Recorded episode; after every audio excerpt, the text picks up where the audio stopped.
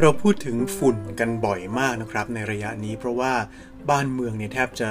มืดมนหม่นมัวไปด้วยฝุ่นนะครับ แต่คำถามก็คือว่า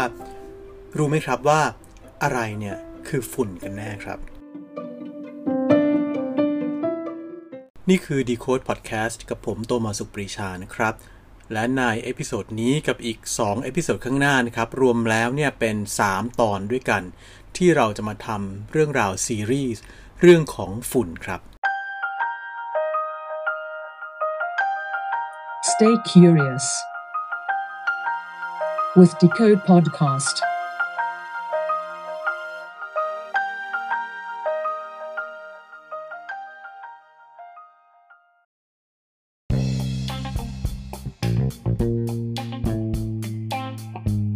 รู้ไหมครับว่าต่อให้คุณปิดหน้าต่างในห้องนอนหรือว่าในบ้านของคุณตลอดเวลาเนี่ยนะครับ แต่มันก็จะยังมีฝุ่นอยู่ดีครับ เพราะว่าฝุ่นมันมาจากหลายที่หลายทางมากนะครับ ตั้งแต่ฝุ่นที่เราคิดว่ามันมาจากท่อไอเสียรถยนต์มาจากการก่อสร้าง รวมไปถึงฝุ่นที่มาจากร่างกายของเราเองนะครับ ตั้งแต่รังแคเศษผิวหนัง ขี้หู หนังกำพร้านะครับ หรือว่าบางทีบางคนอาจจะแคะ ขี้มูกนะครับ หรือว่ามีสารคัดหลั่งต่างๆ ในร่างกายที่มันแห้งกรังเนี่ยมันก็จะกลายเป็นฝุ่นนะครับ แล้วนอกจากนี้นะครับ โลกของเราก็ยังมีฝุ่นจากอวกาศเนี่ยตกลงมาใส่อีกนับไม่ถ้วนนะครับ นี่ยังไม่นับฝุ่นจากทะเลทรายนะครับ ซึ่งมันก็พัดปลิวไปได้ทั่วโลกหรือฝุ่นที่มาจากภูเขาไฟอีกนะครับ แต่คำถามก็คือว่า เล็กแค่ไหน ใหญ่แค่ไหน ถึงจะเรียกกันว่าเป็นฝุ่นครับ นักวิทยาศาสตร์เนี่ยวัดฝุ่นเป็นหน่วยไมครอนนะครับ ทีนี้หลายคนอาจจะสงสัยว่าไมครอนเนี่ยมันคืออะไรนะครับ อะไรก็ไม่รู้คำว่าไมโครไมครอนนะครับ เอาอย่างนี้ครับถ้าหากว่าคุณลองเอาเส้นผมมาหนึ่งเส้นนะครับ แล้วถ้าหากว่าคุณสามารถที่จะวัดความกว้างของเส้นผมได้ ความกว้างนะครับ ไม่ใช่ความยาวของมันนะครับ โดยเฉลี่ยแล้วเนี่ยนะครับ เส้นผม 1 เส้นเนี่ยมันจะมีความกว้าง 100 ไมครอนครับ ถ้าหากว่าเราสามารถเอามีดตัดเส้นผมเนี่ยให้มันมีความยาว 100 ไมครอนได้ เราก็จะได้เศษผมที่มีขนาด 100คูณ100 ไมครอน ซึ่งมันเล็กจิ๋วมากๆ แต่เล็กจิ๋วขนาดเนี้ยก็ก็ยังพอมองเห็นได้ด้วยนะครับเออหมายถึงพอมองเห็นด้วยตาเปล่าได้อยู่นะครับ แต่ว่าเออมันอาจจะต้องบอกหน่อยว่าอยู่ตรงไหน เพราะว่าถ้ามองผ่านๆก็อาจจะมองไม่เห็นได้เหมือนกันนะครับ ทีนี้ไอ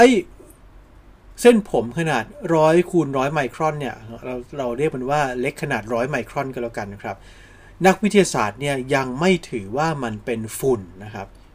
แต่ไอเส้นผมร้อยคูณร้อยไมครอนเนี่ยจะถือว่ามีขนาดในระดับที่เป็นทรายมากกว่าฝุ่นนะครับ ถ้าเป็นฝุ่นถ้าจะเป็นฝุ่นได้เนี่ยขนาดของเม็ดฝุ่นเนี่ยจะต้องเล็กกว่าไอ้เม็ดจิ๋วของเส้นผมเนี่ยประมาณ 2 ใน 3 นะครับ นั่นก็คือมีขนาดประมาณ 66 ไมครอนนะครับ ซึ่งฝุ่นที่ว่าเนี่ยก็คือฝุ่นที่มีขนาดใหญ่ที่สุดเท่าที่เท่าที่เท่าที่เขาจะให้นิยามว่ามันเป็นฝุ่นนะครับ ตัวอย่างเช่น พวกละอองเกสรดอกไม้บางอย่างนะครับ ที่ก็จะมีขนาดเท่ากับ 2 ใน 3 ของความกว้างเส้นผมนะครับ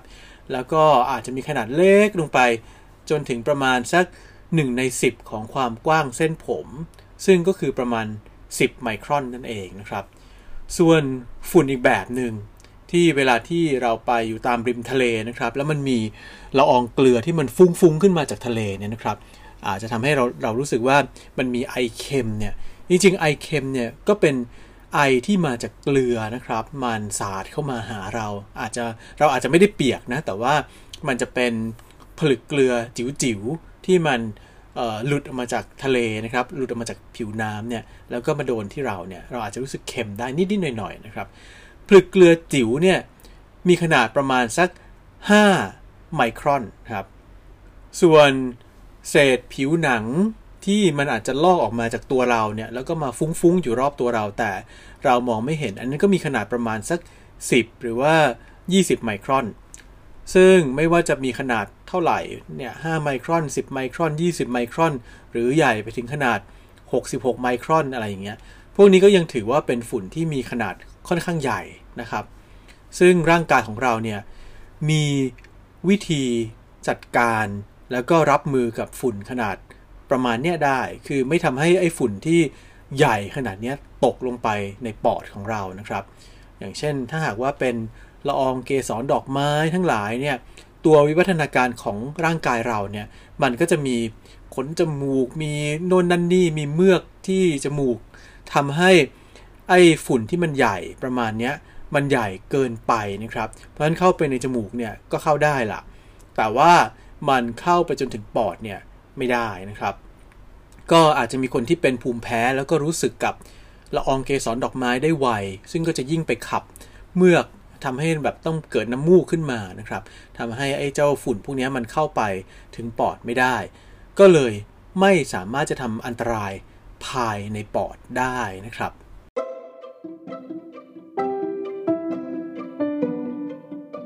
แต่รู้ไหมครับว่า นักวิทยาศาสตร์เนี่ยก็มีการวัดระดับความเจริญของสังคมต่างๆ ของเมืองต่างๆเนี่ยด้วยฝุ่นเหมือนกันนะครับ นั่นก็คือว่าถ้าหากว่าสังคมไหนเจริญหรือว่ามีเทคโนโลยีสูงเท่าไหร่เนี่ยอย่างหนึ่งก็คือจะมีความสามารถในการผลิตฝุ่นที่มีขนาดเล็กลงได้มากเท่านั้นนะครับ เพราะฉะนั้นเนี่ยไอเจ้าฝุ่นจิ๋วหรือการที่เรามีความเป็นเมืองในแบบที่ อยู่ๆก็เป็นเมืองขึ้นมาอย่างรวดเร็วนะครับ มันเลยทำให้เมืองมีความสามารถในการผลิตฝุ่นที่เล็กลงจนกลายเป็นฝุ่นจิ๋วได้เป็นจำนวนมากนะครับ แล้วก็เป็นไอ้เจ้าฝุ่นจิ๋วเล็กๆนี่แหละครับ ที่เป็นอันตรายต่อร่างกายของเราครับ ฝุ่นเนี่ยยิ่งเล็กเท่าไหร่ก็ยิ่งอันตรายเท่านั้นนะครับ เพราะว่ามันสามารถ ทะลุทะลวงเข้าไปได้จนกระทั่งถึงปอดของเรานะครับ ในสมัยก่อนเนี่ยนะครับนักวิทยาศาสตร์เคยแบ่งฝุ่นออกเป็นกลุ่ม ฝุ่นอันตรายกับฝุ่นที่ไม่อันตรายหรือว่าฝุ่นที่ปลอดภัยนะครับ โดยใช้เกณฑ์อยู่ที่ 10 ไมครอน คือถ้าหากว่าฝุ่นเนี่ยเล็กกว่า 10 ไมครอนนะครับ จะถือว่าเป็นอันตราย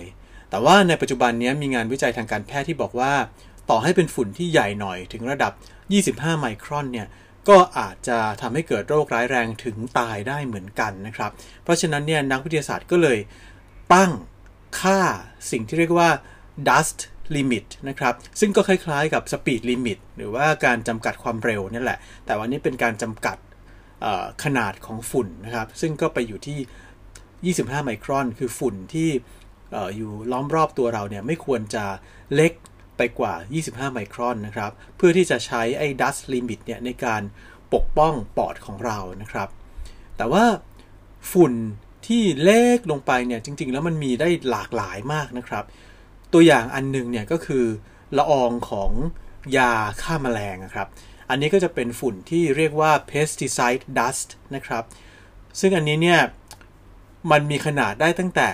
ครึ่งไมครอนคือเล็กจิ๋วมาก ไปจนถึง 10 ไมครอนนะครับ แล้วก็ฝุ่นที่เล็กกว่านั้นอีกก็คือ ฝุ่นที่เกิดจากควันรถยนต์นะครับ อันนี้สามารถที่จะเล็กจิ๋วได้มาก ๆ เลย คือมีขนาดประมาณเล็กได้ถึง 1 ในร้อยไมครอนนะครับ ซึ่งเขาบอกว่าขนาดเนี้ยมันเล็กพอๆกับไวรัสเลยนะครับ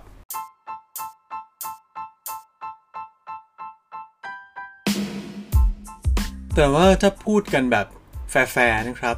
ฝุ่นเนี่ยไม่ได้มีแต่เรื่องที่แย่ๆนะครับ เพราะว่าจริงๆ แล้วฝุ่นที่มันแขวนลอยอยู่ในอากาศเนี่ยก็มีประโยชน์หลายอย่างอยู่เหมือนกันนะครับ อย่างหนึ่งเนี่ยคือเขาบอกว่าถ้าเราดูเรื่องของวัฏจักรของน้ำเนี่ยนะครับก็คือการที่น้ำเนี่ยมันระเหยจากแม่น้ำหรือว่ามหาสมุทรเนี่ยขึ้นไปในอากาศ แล้วก็ไปกลั่นตัวเป็นหยดน้ำแล้วก็ตกลงมาเป็นฝนนะครับ แต่ว่าทั้งหมดเนี่ย มันจะเกิดขึ้นได้เนี่ยก็แปลว่าในอากาศเนี่ยจะต้องมีฝุ่นอยู่ด้วยนะครับก็บอกว่า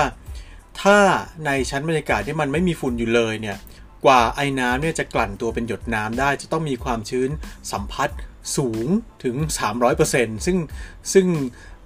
แปลว่ากว่าฝนจะตกสักทีเนี่ยจะต้องใช้เวลานานมากๆนะครับเพราะฉะนั้นโลกก็จะแห้งแล้งสัตว์และพืชต่างๆ ก็จะล้มตายไปหมดนะครับ ที่ฝุ่นมันไป ทำให้มันเกิดฝนขึ้นมาได้เนี่ยนะครับเขาบอกว่ามันเป็นหลักการคล้ายๆ การทำฝนเทียมเนี่ยแหละครับ เพราะว่าฝุ่นเนี่ยทำหน้าที่เป็นเหมือนกับนิวเคลียส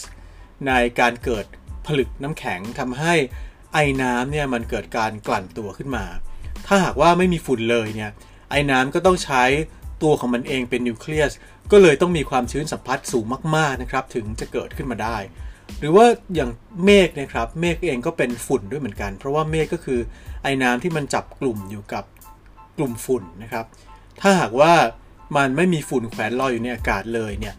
โลกก็จะมีเมฆน้อยไปด้วยนะครับ ทีนี้พอมีเมฆน้อยก็ไม่มีร่มเงา เขาบอกว่าปกติแล้วเนี่ยเมฆจะให้ร่มเงากับโลกประมาณครึ่งโลกนะครับ ทีนี้ถ้าหากว่าไม่มีเมฆหรือมีเมฆน้อยลงเนี่ยโลกก็จะร้อนขึ้นกว่าเดิมด้วย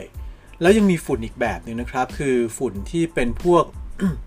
สปอร์ของราทั้งหลายเนี่ยการที่มันมีขนาดเล็กจิ๋วมากนะครับ ก็เลยทำให้มันถูกลมพัดพาไปได้ไกลๆนะครับ แล้วก็มันก็ก็แน่นอนด้านหนึ่งเนี่ยมันก็กลายเป็นเป็นโรคเหมือนกัน เพราะว่าโรคที่เป็นเชื้อราที่เป็นเกิดจากสปอร์ของราก็อาจจะไปได้ไกลด้วย แต่อีกด้านหนึ่งเนี่ยมันก็ช่วยให้โลกเนี่ยเกิดความอุดมสมบูรณ์ขึ้นมานะครับ เพราะฉะนั้นเวลาที่ใครแพ้สปอร์ละอองเกสรดอกไม้ทั้งหลายเนี่ยก็ อย่าเพิ่งไปโกรธมันเหมือนกันนะครับ เพราะว่าจริงๆแล้วมันก็มีประโยชน์ของมันอยู่ด้วยนะครับ แล้วก็ยังมีงานวิจัยอีกบางชิ้น แต่อันนี้เป็นแค่ข้อเสนอนะครับ ยังไม่ได้มีการพิสูจน์ว่าเป็นอย่างนั้นจริงหรือเปล่าเขาบอกว่าบางทีเนี่ยการเกิดฝนเนี่ยอาจจะมาจากการทำงานของแบคทีเรีย บางชนิดที่มันไปเกาะอยู่บนฝุ่นที่ลอยอยู่ในอากาศด้วยซ้ำนะครับ และไอ้เจ้าแบคทีเรียเนี่ยมันก็ไปช่วยเหนี่ยวนำทำให้ไอ้น้ำเนี่ยเกิดการ กลั่นตัวเป็นหยดน้ำด้วยวิธีการบางอย่างนะครับ เพื่อที่ไอ้เจ้าแบคทีเรียเนี่ยมันจะได้แพร่พันธุ์ในหยดน้ำที่เกิดขึ้นได้นะครับ เพราะฉะนั้นเรื่องของฝุ่นเนี่ยมันก็เลยมีทั้งเรื่องที่มันน่ากลัวเป็นอันตราย แล้วก็มีทั้งเรื่องที่มันก็เป็นประโยชน์ด้วยเหมือนกันครับ และนั่นก็เป็นเรื่องราวของฝุ่นนะครับในตอนแรกซึ่งเป็นคล้ายๆ กับบทนำนะครับว่าเฮ้ยฝุ่นมันคืออะไรเขาวัดค่าฝุ่นยังไง แล้วก็ฝุ่นมันเล็กใหญ่แค่ไหนนะครับ มันมีโทษมีประโยชน์ยังไงบ้างนะครับ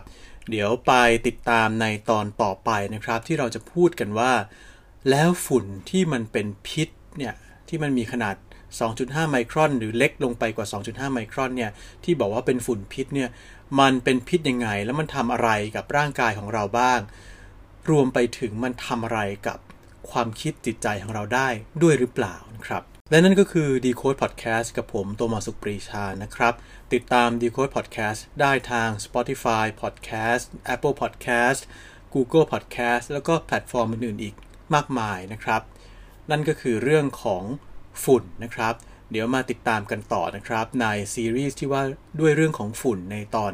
ถัดๆไปนะครับสำหรับตอนนี้เนี่ยต้องขอลาไปก่อน สวัสดีครับ